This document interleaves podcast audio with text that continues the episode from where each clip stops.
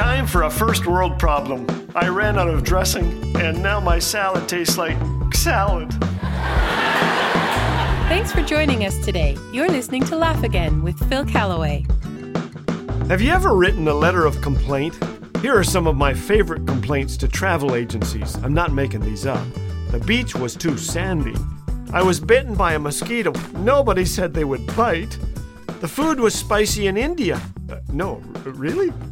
We booked an excursion to a water park. No one told me we needed swimsuits.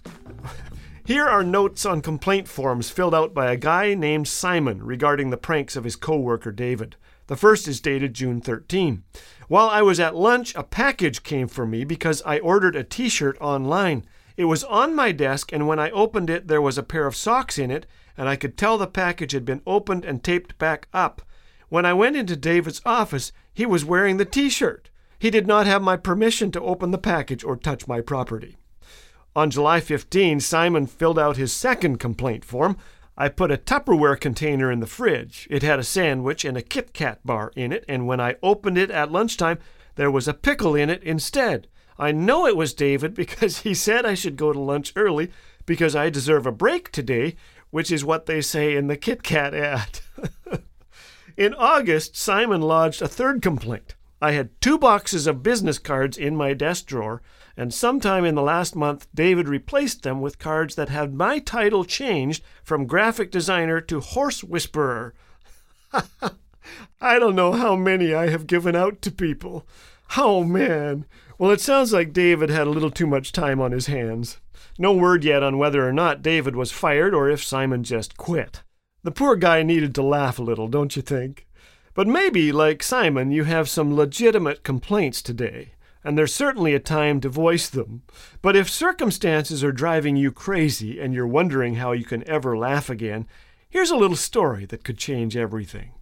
In Sacramento, California, a ticket agent inadvertently oversold a weekend conference by 1,500 seats. Now, that's a wee bit of a problem. So they changed the chairs on the main floor for smaller plastic ones. It looked a bit like a boxing match, chairs right up to the stage. The organizers phoned all the ladies beforehand to alert them, apologizing profusely. But before long, the complaints arrived. Some were uncomfortable, others felt cheated, many were angry. So organizers asked the next speaker if she would mind apologizing again on their behalf. She said yes. Her name is Joni Eareckson Tada. Now, Johnny is a quadriplegic. Paralyzed as a teenager from a diving accident, her story is one of triumph, even joy, amid the trials of paralysis. Joni was wheeled onto the platform, and this is what she said I understand some of you are not sitting in the chairs you expected to be sitting in tonight. Well, neither am I, and I've been in mine for more than thirty years. Then she added softly, I have at least a thousand friends who would give anything to be sitting in the chair you are in, if only for tonight. Many attending say that was one of the best, most memorable events in their lives, largely due to that comment by Joni. Do we have much to be thankful for? Gratitude is the great secret of the joy filled life. May we look not on what we do not have, but on what God has given us. Let's spend more time looking up than looking around, comparing, unless it's to see people in need, people we can help.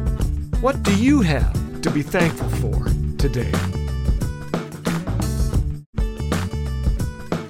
Experience the clean family humor of Laugh Again with Phil Callaway 24 7 on Laugh Again TV. Available on YouTube anytime.